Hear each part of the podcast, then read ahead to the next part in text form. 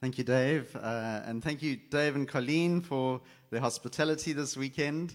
Uh, to Ka- Karen and, and David Skivington, who have really embraced us. We've been here since Friday um, and have spent time with your community on Friday night and on Saturday.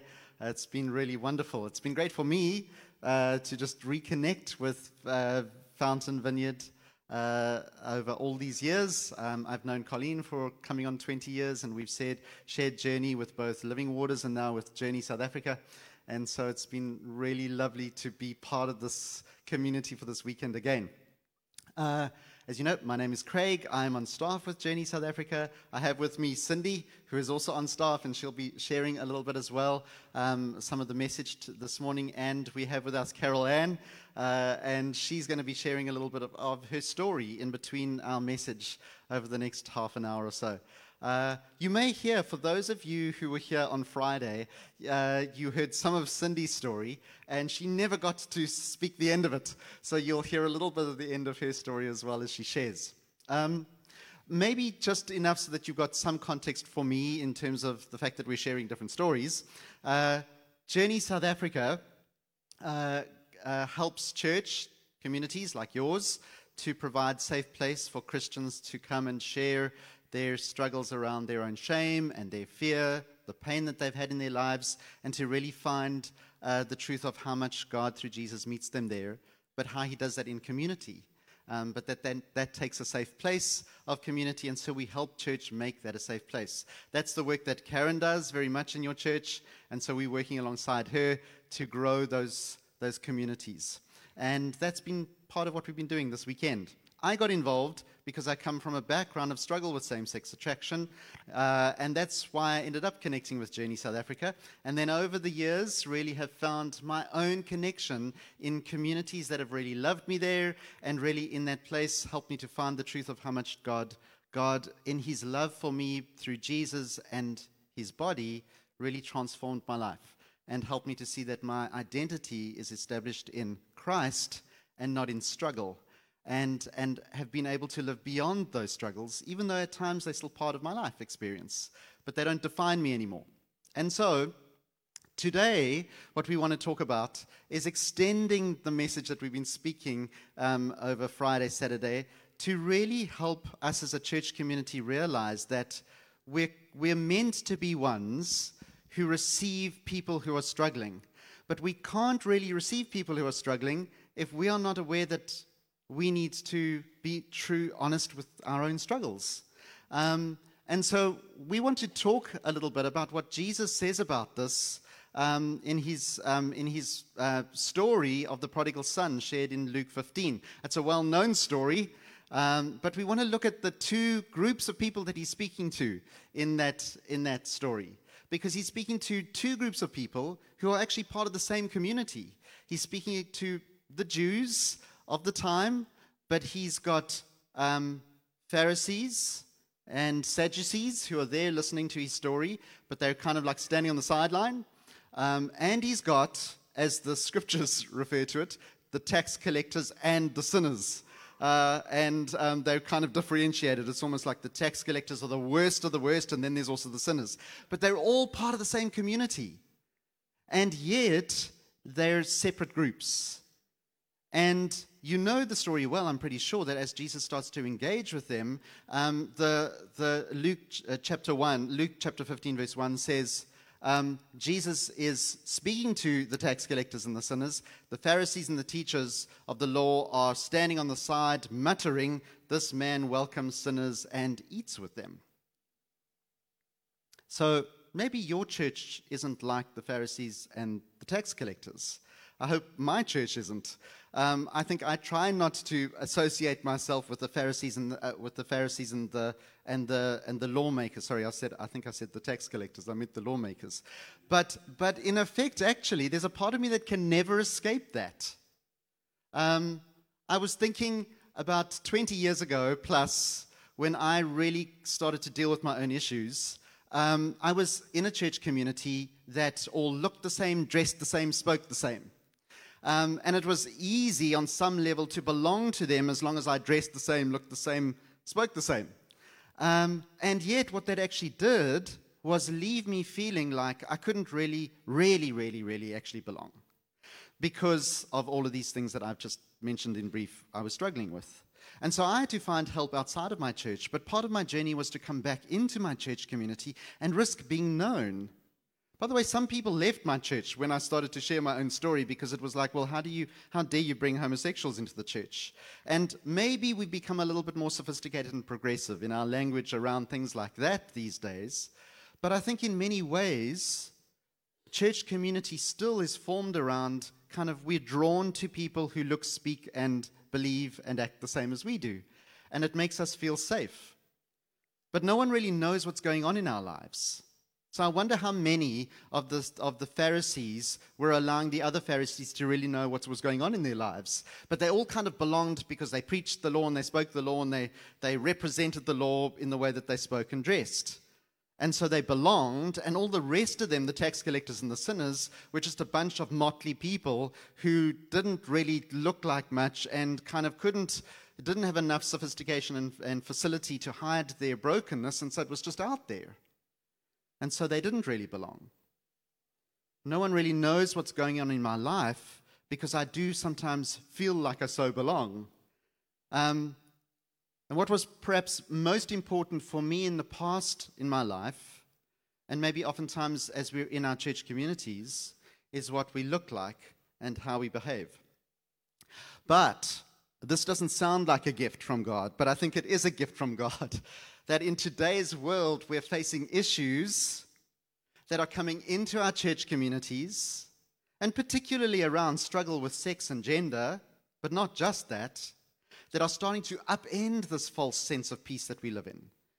Um, with others wanting to come into our church communities and even belong in our communities who don't dress, don't believe, and don't behave the same that we do. That's a real struggle for us, as it was for the Pharisees.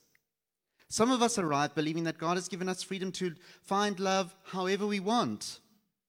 And we really believe that that's our God given right. Some of us come in with our girlfriend or our boyfriend that we've been living with for years, and perhaps even with the children that we have in that relationship, but we're not married. Some of us come with a partner of the same sex. Some of us come believing that we are not even the sex that we were born as, even presenting ourselves as the opposite sex. Some of us come having had ourselves surgically changed and don't and doing all that we can to eradicate our genetic sex because that's how much of a disparity there is in us. And now, all of a sudden, maybe you're not experiencing that in your community, right? Maybe you're kind of like really determined to keep that outside. And maybe the people that are coming in in these struggles are kind of hiding it and coming in subversively. Maybe there's some of us that are sitting here, have been part of this community for years, who are part of that category, making sure that they really are looking like they belong still. But here's the thing now, the community that felt so happy and safe, because it was made up of people who dress, behave, and believe the same as we do, is threatened. And we are faced now with how to respond. And so, how will we respond? Will we respond like the Pharisees and the lawmakers who said, Look at this man, he you know, eats and drinks with sinners? Or will we identify with the ones who Jesus eats and drinks with and actually find that there's community there? So that's what we want to talk about briefly today, right? As I said in Luke 15, Jesus is talking to these two groups of people. And if you know Luke 15, you know that Jesus starts with actually talking about two other parables. He tells two other parables first. He tells the parable of the lost sheep and the parable of the lost coin. And the parable of the lost sheep and the lost coin both kind of say the same message that look, there are those that are actually safe and saved, they're in God's house. But the ones that are lost, he goes out. He's not worried about the ones that are safe or think that they are safe. He's going out searching for the ones that are lost, and he goes and he gets them and he brings them back home. And I'm pretty sure, yes, amen, right? But I'm pretty sure that the Pharisees are thinking, yes, I hope that these tax collectors and sinners are listening to the story. Um, good, finally, Jesus is speaking something that kind of connects with our own hearts. These people need to realize that he's seeking them to bring them back into the house. But he's setting them up because then he speaks about the story of the prodigal. Well, it's not actually. I think that that's a bad title. It's a story of the Father's heart. This, all these stories are, are a story of the Father's heart, right? And it's a story about how actually there's not one group of lost people that Jesus is, that the Father is actually seeking to help them to see that they are his sons and his daughters. That what he does in this, in this last story is he says, Don't you see that actually the ones that are safe at home are just as much, very often, as lost as the one who went out and tried to find his identity on his own? and just as lost because they believe that the reason why they belong is that they're entitled to belong because look at how much they eat, drink, and look, uh, sorry, they look, behave, and act the same as everyone else. So I'm not going to read the whole story right now. We're going to we're going to read out parts of it. But the story of the prodigal, let me just say this starts with Jesus saying that there was a man who had two sons, and the younger one said to his father, Father, give me a share of the estate. Now hold on to this. I want my portion of the estate, and I want it now. And so Jesus says that the father divides his property amongst the two sons. Remember that the older son later on is going to come and say, I didn't get anything. But he gets his inheritance at that stage, the same as the, the, the younger son, right? So don't forget that. And so here we see that this starts in the story about this younger son who, getting what he, what he thought he deserves, goes out and he squanders his wealth in wild, wild living. Um, he spends everything he has, and then when he reaches the end of all of that and a famine comes along, he's lost his sense of self because he's lost all of his wealth and all the things that he thought that he had the right to claim in terms of his identity. He goes and he hires himself out to someone who is looking for someone to look after his pigs. And I don't quite know how he hired himself out because he's not being paid anything. He has to eat the, the pig's food in order to survive. And he gets to that point in the story where, in absolute destitution, he now is confronted with Who am I? He thought he was this one who had the right to go and be whoever he wanted to be, to claim his identity. He had tried living that way, and all he had lived ended up with was emptiness and nothing. And so now he contemplates his state, and he thinks, well, I doesn't think I'm a son, let me go back and say, Father, your son's back. Can he have his position in the household? He doesn't believe he's a son anymore because he's gone and he's lived this way of life, right? And he's gone and lived this way of life because he's believed that he has the right to claim his identity as his own. And so the consequence of having claimed it and lost it means if I've lost my identity because of my own choices, how do I ever come back? from that. It's gone. And so the only way back into his father's household, in his own mind, is to try to cry out to his father that he would allow him to come back and be a servant. And so he thinks, I'll go back to my father and I will say to him, Father, I have sinned against heaven and against you.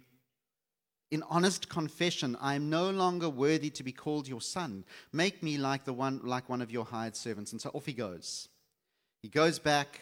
His father sees him. His father, in compassion for him, runs towards him and grabs hold of him, right? And then you see how, before he even is able to start to say his speech that he's rehearsed probably a thousand times for the last weeks and weeks and weeks of his life, the father doesn't even give him time to speak. He just turns to his servant.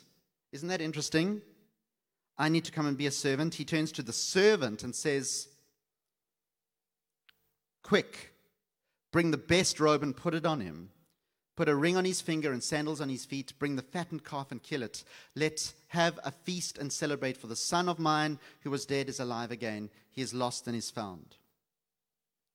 But that's not the end of the story, right? Um, we don't really, and we're going to come back to this in a moment, see what the younger son actually chooses. But he's presented with a whole lot of choices. We're going to look at that in a moment. Um, we kind of get a sense that, the, that a party is happening because lay, uh, a little bit further on in, in, the, in the narration of the story, we see that um, the older son turns to another servant and says, What's happening there? What's going on here? Why is there a party? Um, and he says, Your younger brother, who was lost, is now found. He came back, and so your father is celebrating. And then you see what happens for the, for, for the brother. He is resentful, he is angry, he feels like something has been done as a disservice. This son doesn't deserve all of this reward because look at what he chose and look at what he's lost. And so now um, he feels the resentment and the anger of that.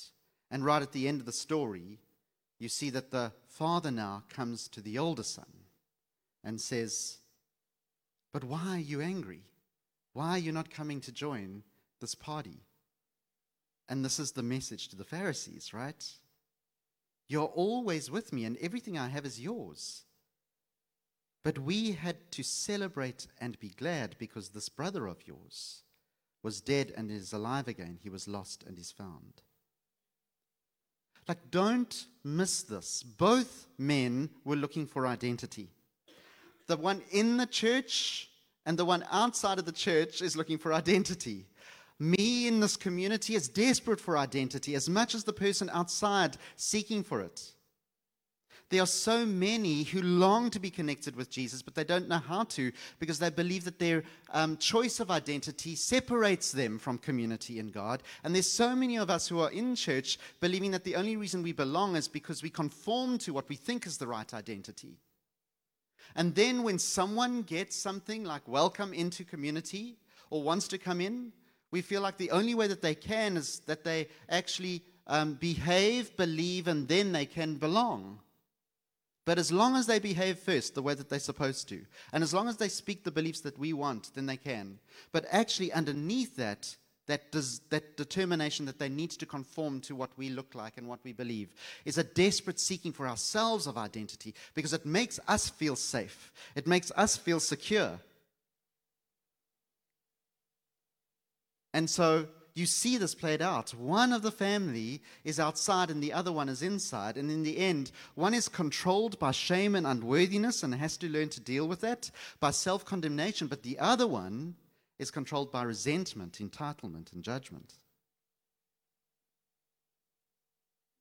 In giving one son the choice to come back, the father exposes the other son's lostness and his presence and presents him with a choice to come back to. How many of us have considered that being in church actually potentially isn't home yet, even though we're living in that home? How many of us actually realize that God is still calling us to actually face our hearts and still come home? So we are going to unpack this quickly in three parts. One do you see that all of us are constantly trying to claim an identity and a reward by living our own way? And that even in trying to live in a church community in a certain way, oftentimes we're trying to claim an identity that's not one that the Father gives us through Jesus. And then we wonder why we feel like we don't get our reward. That only when we're prepared to, number two, lose our identity and sometimes that's forced upon us. And hit rock bottom and face having to come back home, are we, number three, able to receive our true identity and our reward?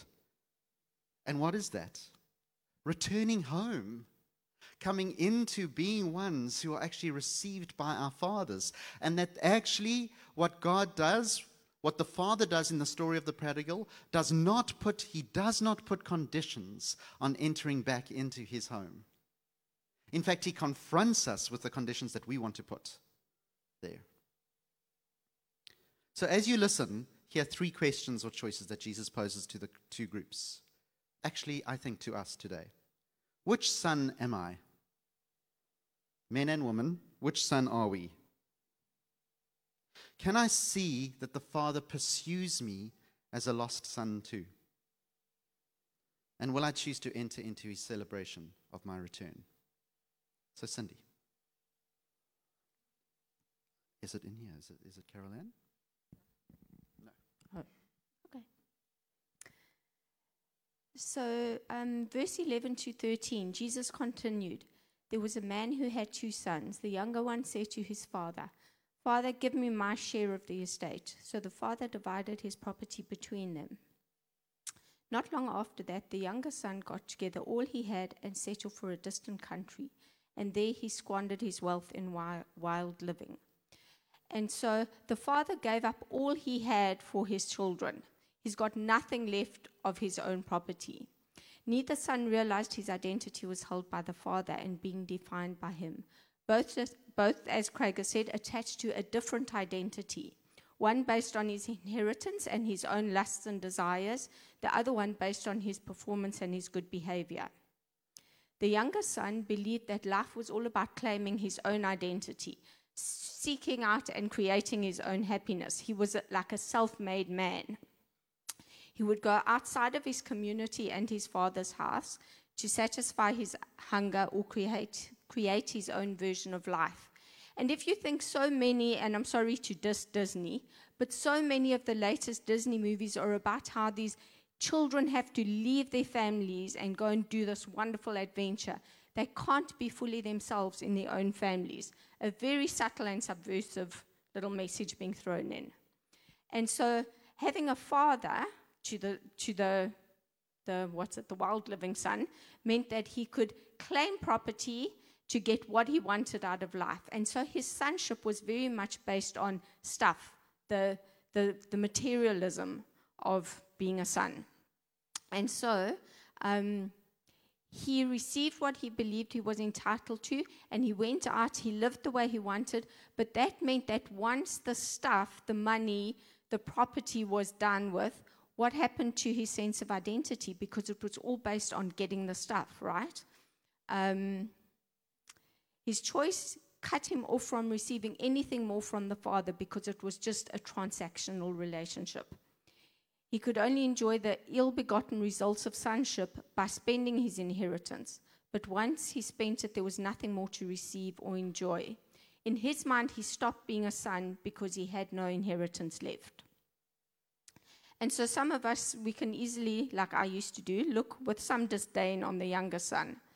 But think about how often we use the gifts that God has given us, our inheritance from Him, to build our own kingdom and to make our own happiness.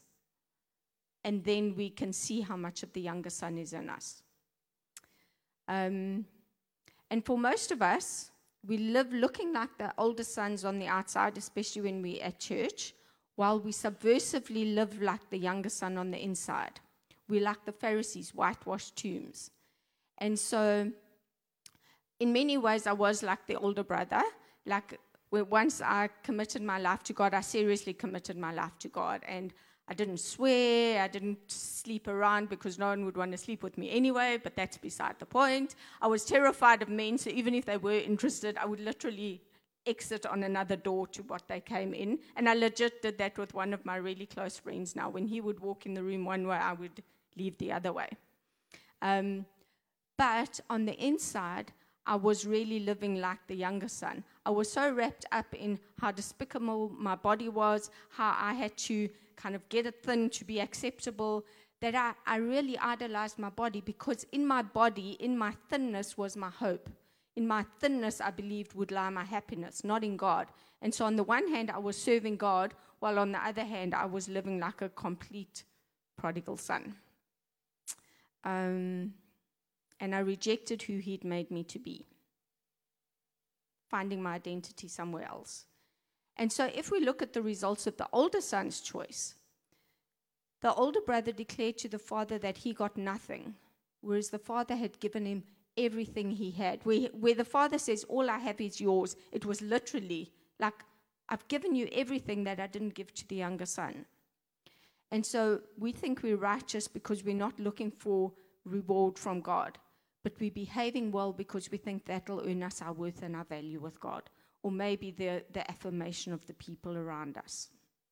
We think because we are living deprived lives, we are better than those squandering their stuff and their lives look at how we look at others in terms of gender issues because we think we're more holy or more righteous than them.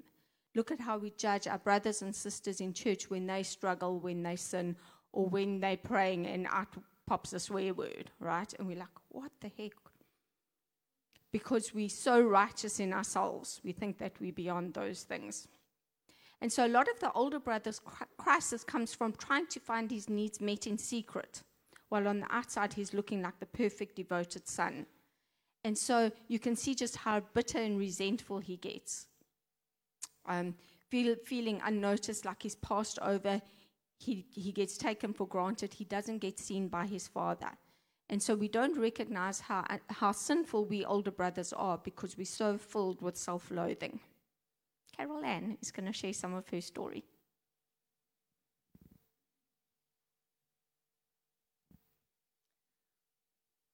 So I was the ultimate um, older brother. And I started my marriage as an insecure woman needing constant affirmation, a good girl of note. We were married about two years when things started not looking that good.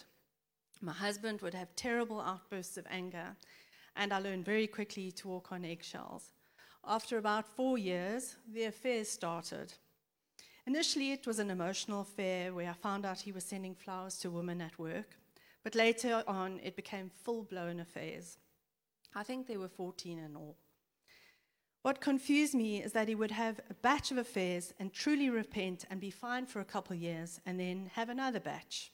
Over time, they became worse, and his anger and hatred towards me became overwhelming. After one set of affairs, he admitted that he had planned my murder. He had bought chloroform, a motorbike, motorbike helmet to disguise himself, and a gun on the black market. I still actually don't have words for this. Very few people knew the extreme amount of pain that I was in. I became so good at covering for him and covering for me, protecting him and wearing numerous masks. I was a shell of who I was, constantly adapting to what he needed, which was never enough. It is shocking in retrospect how much abuse I allowed and how cruel he became. There was such a need in me to look perfect and to fix my marriage. I tried endlessly. Eventually, after advice from a counselor, I warned him that if he ever had another affair, things would be over and he would be out. I never dreamed he would do it again, but he did. And I kept the boundary and I told him to leave leaving me with four daughters, aged seven and five, and twins of two. My life had ended in my eyes. He lost all our money, created half a million rands credit card debt. My world crashed completely. I felt so exposed, such an extreme uh, failure. It felt like everyone knew, from my hairdresser to people overseas who would message me about what was going on. The pain of losing my soulmate left me in a fetal coil for months and months. I could not sleep, I could not eat. I kept trying to get my husband back. Can you believe it? And he told me he was having such fun. And here I was dying inside. We went for counseling. Can you believe it? the counselors were so mean to me. It was crazy. And even asked if I knew Jesus. They exposed our lives to our community. And all this time, my husband sat and watched me being abused and allowing them to abuse me. I really didn't know anybody could feel so much pain. Yet I continued trying to get things to work. And amidst the sheriff of the court looking for him, banks calling almost every day, having to have an AIDS test, his girlfriends calling me and abusing me on the phone. At one stage, they even got a male prostitute to phone me to proposition me. I felt I had even I had been dragged into the underworld and I could no longer breathe. My masks weren't falling off, they were being ripped off.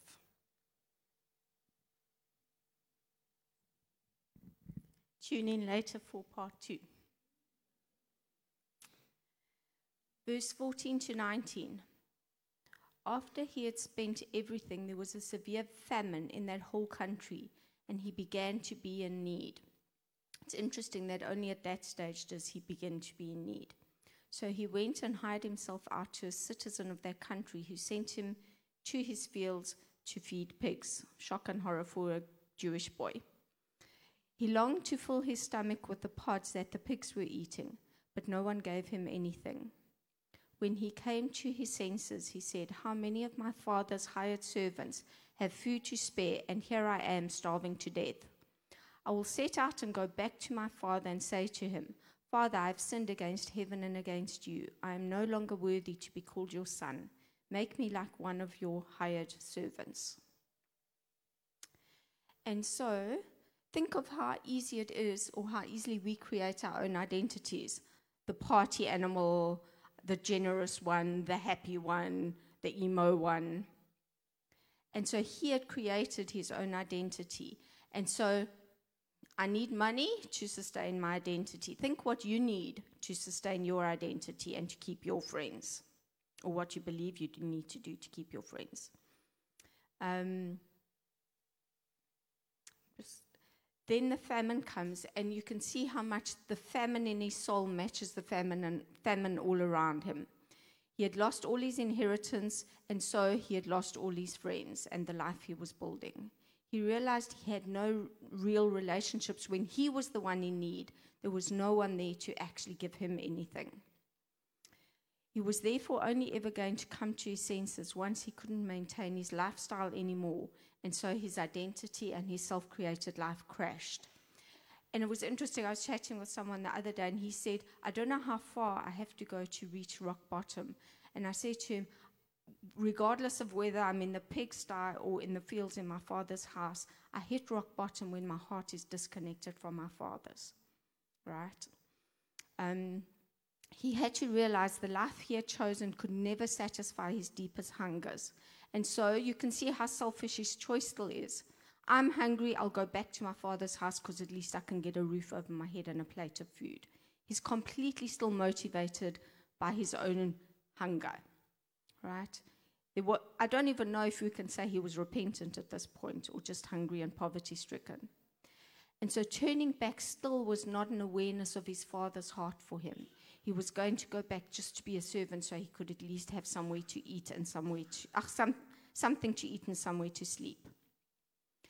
And he was still believing his her- inheritance was just financial rather than a relational thing that is held by the father. If he hadn't acted like a son, he didn't have the inheritance of a son. So he wasn't a son anymore.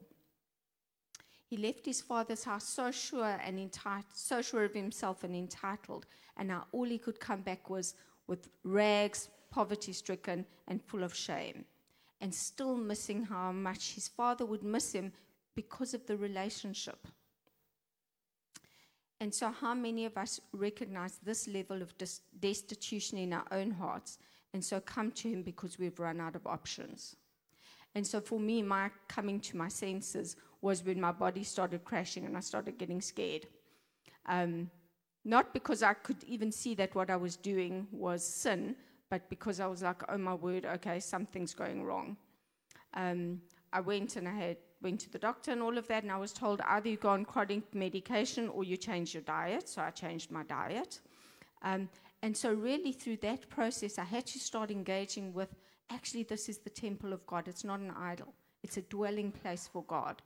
I had to start dealing with things like putting on weight, which left me feeling even more despicable than I normally felt. Um, and seeing how I was actually trying to punish my body because of shame, starving my heart because I didn't believe I was worthy of love, starving my stomach because I didn't believe I was worthy of love. And I was letting, yeah, letting my hope lie in, in me, not in God. It was something I was doing completely separate from Him. Um, Carol Ann.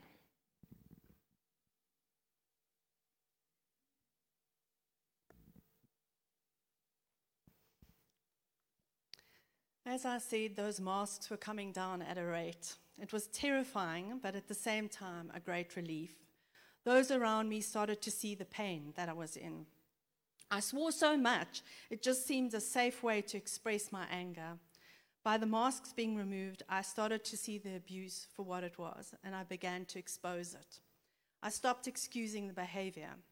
It felt like I could see again, and because I could see, I could, I could say no. I allowed my trusted friends to walk with me and give me wise counsel. I started responding to the bad behavior and not reacting. I was, I was realizing I could have boundaries. And Jesus walked the journey with me. I have no doubt about that. Um, I have such a deep love and respect for the Holy Spirit who comforted me in those places nobody could reach. I learned to remove the spiritual veneer, my huge presumption that if I performed in some way like praying excessively or fasting, then Jesus would definitely fix me and fix him, and all, all would be well. It was extremely painful to have that carpet pulled out from under me, and I was not in control. But it got me out of bondage and brought me to a new place of freedom and deep love for God, love for myself, and love around me. The Lord showed me Isaiah 50:11. Look, all of you who kindle a fire, who encircle themselves with, with sparks, walk in the light of your fire, and in the sparks you have kindled, this you shall have from my hand. You shall lie down in torment. I realized I was so busy throwing all my energy into fixing the problem it had become idolatrous. My focus had to change. I needed to look to Jesus and submit to and trust the process. Um, this brought me to freedom and a deep relationship with Him.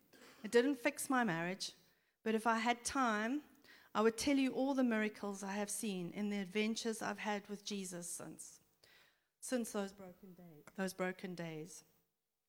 You would see redemption, you would see restoration, you would see laughter, just so much joy and peace and grace. What an incredible God and Savior we have.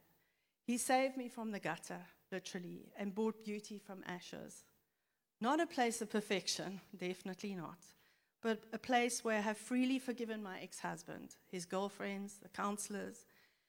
And my cry to Jesus during the darkest of my days was that he would not, me, not leave me bitter. And he hasn't. And that to me is the greatest miracle of all.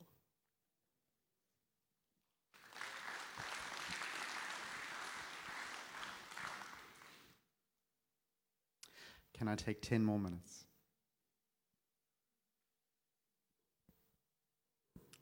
Isn't it interesting how each of our stories are stories of Pharisees living prodigal lives? Um, and how, and maybe you didn't pick up on this, maybe I'm being too nuanced. Each, each of us uh, attempted to come and find belonging in community, but were received at times by Pharisees. I got told things like, um, You're not reading the scriptures enough, Craig. You need to go and read all the scriptures against homosexuality. Um, I judged myself on that for years.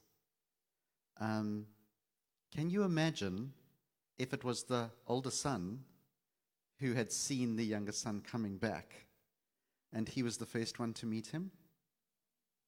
What do you think he would have said? And where do you think the younger son would have gone? And yet, we're all potentially older sons with younger sons constantly coming in. And like we keep on saying, we're all trying to be older sons when actually we're younger sons desperately knowing, desperately wanting to know that we belong. And so, when the younger son comes in, the father's response, thankfully, it's the father's response, is profound as much in his silence about the sin as it is in his proclamation of sonship to the servants present. Now, where's Craig going in these last five minutes? This sounds like he's going to justify sin, right? But no. We want to, like the older brothers, put the sin in front. That's what the older brother did. How can you let him back in? Look at what he's done. And so, actually, inadvertently, well, maybe not so inadvertently, directly saying his identity is attached to his choices. He should be judged for that.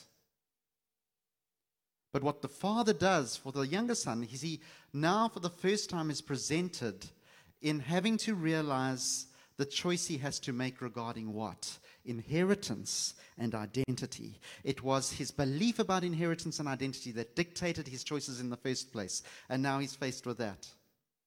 What? What is the choice that he's faced with? Servants throw a party. Now he's got to choose to enter a party or not. That seems so innocuous, right, in light of all of this. But really? He's now got to face going into a context where probably most of the people there were going with resentment to throw a party because the father had said so. They're just being good boys and good girls in obeying that, and actually throwing a party for this guy that they actually don't think deserves it because they feel like they're all losing out. But they're going to throw a party. He's got to choose to go in as a servant or as a son. He's got to make that choice. Can I tell you, and this is my speculation based on my own shame and experience in this, do I choose to go and actually stand there with all these people that I think actually feel ashamed of me and maybe look like they're more ashamed of my choices than I am? Does he go immediately into that party or does he go and clean up all the pig mess first? But the father didn't even respond to the pig mess. He just put the, the cloak of identity on him. What does he choose? Does he celebrate with the others, or does he stay in the darkest corner of the room and wait? You see, that choice that he's faced with in going into the party is a choice that actually confronts him with how much shame defines him. Uh, like, I can't, I, I can get that to some degree. There have been moments in my life where I feel like the, I just begin to see what that woman caught in adultery must have been feeling like in being dragged out into the town square, that naked and ashamed. And here in this story that Jesus tells, that's in, in essence what he's having to face. Will he go and actually stand there and choose what? Well, my father has said, This is who I am. Everything about me, everything about my history, everything about my choices, and everything oftentimes about the people around me in that party is actually claiming otherwise. Will I choose to be there? Do you see how important it is that that community actually realized their own shame and the power of the shame to define them so that they could actually embrace him with celebration like the father did? What would the consequence be if he didn't choose the party as a son immediately? He would have stayed locked in his shame and hopelessness. What? Hoping for scraps from the tables, like the Syrophoenician woman. Never really believing that he had the right to fully claim all of the truth of who he is in God. So he would have probably become, maybe, just constantly be a servant in the hope that he was noticed for that when no one was God was not waiting. The Father wasn't waiting for him to be a servant to love him. And then he would have felt resentful. Doesn't that sound like the older son?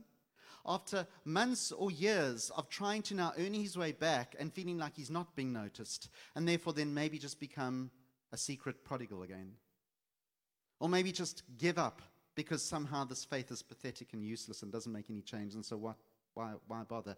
Because I feel like I'm getting nothing of love, and yet out there in the world, I had a taste for a moment of it. He would have always been defining himself by his past and what he believes he has become, and either leaving in despair or looking for someone or something else to comfort him, or trying to spend the rest of his life making up for it to be, and, by, and becoming an older son. And perhaps years later, becoming angry identifying with others as unworthy, etc. So the son needs to realize that being away from his father's presence is poverty in all ways. That's what he's faced with. Be, being in his presence is life, abundance, needs being met, even though he has to deny some of his own desires, self determination, wanderlust, sexual appetite, the opinion of others in his community. And then finally, this one is the most convicting for me in the story. This part, this final part. Because even after having to walk through my own prodigal son journeys, I still feel like there's so much of the older brother in me. We see the older brother, even in choosing to stay, still makes it about himself and his right to claim, in this case, to earn and to deserve through what? Being a servant. As a result, he doesn't find his father's presence. Instead, he finds poverty, resentment towards the father for embracing and restoring the other son, self righteousness, Pharisaism, victimhood. How many of us don't even realize that we're doing that, right? And yet we know of others in our lives who are struggling with their own sinfulness, and our immediate response is to try to get to tell them in all of our goodness and belief that this is righteous, that they're doing something wrong, rather than come here, belong here, because here's what you will find you're longing for. We're so hoping that if we can preach to them strongly enough that their sins are wrong, that they will change their behavior, and then what? Just become like us, but we're as empty as they are. How many of us want younger sons to receive just desserts for their choices rather than be embraced? How many of us want God to make younger sons look like us or conform in order to belong? How many of us are afraid to celebrate their return out of fear that we are being seen as approving of their choices? How many of us are afraid that we won't be seen for our years of so service and loyalty and duty and consistency, and therefore angry because the sinners are seen and celebrated? But what would the father's response have been if the younger son had come saying he was a different gender? Would that have changed the father's response in Jesus' story? What happens if the, if the son had come choosing to dress and live as a different gender and still come back home? What happens if he had come having his body surgically altered and looking like a different gender?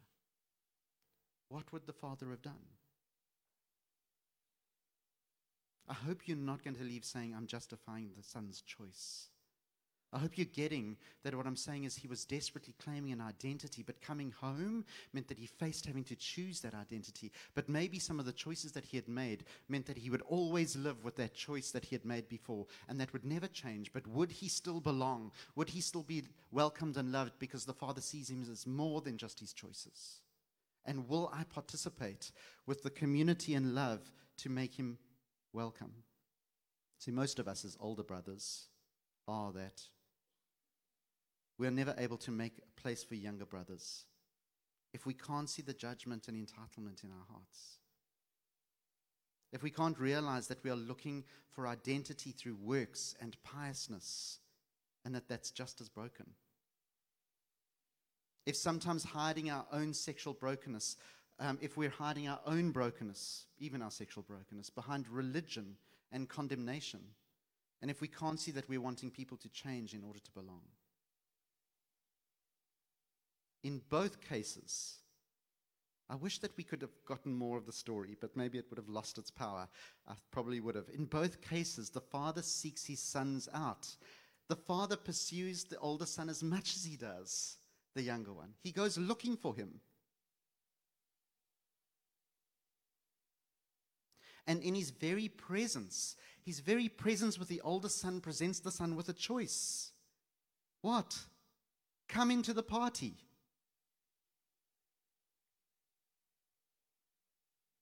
Go into the party and be celebrated as a son. But that means you have to be exposed for your self righteousness or your shame. The only way to go in is with honesty shame, self righteousness in order to be loved.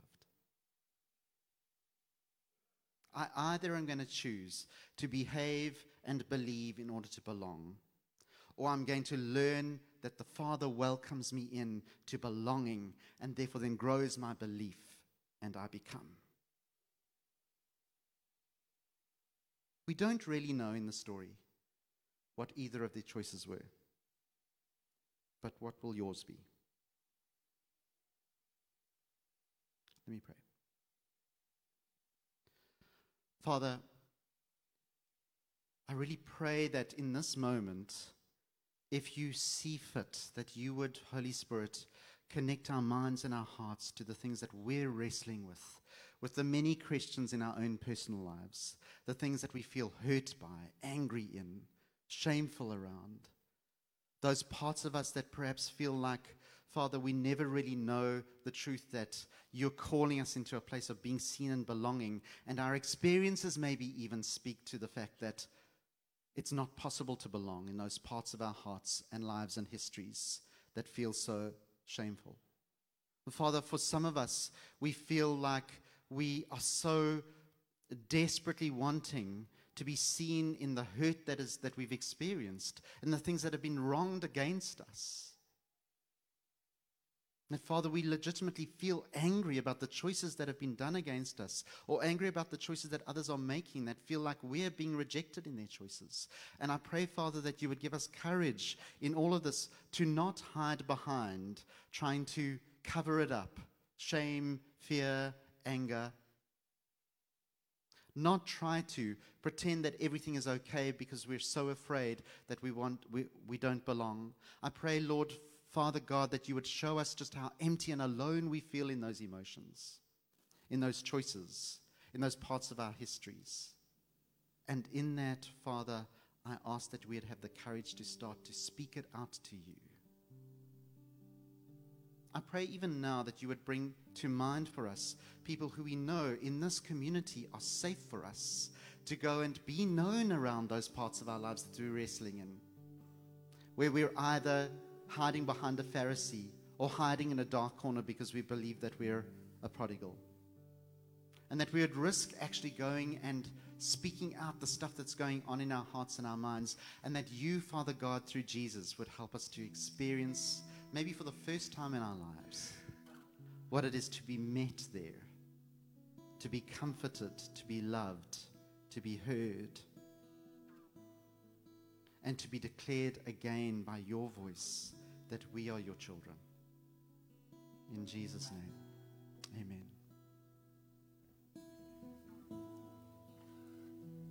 Thanks, Craig. Thank you. Sure. Thank you so much, Craig. Caroline. Cindy, thank you for what you shared. Why don't we stand together?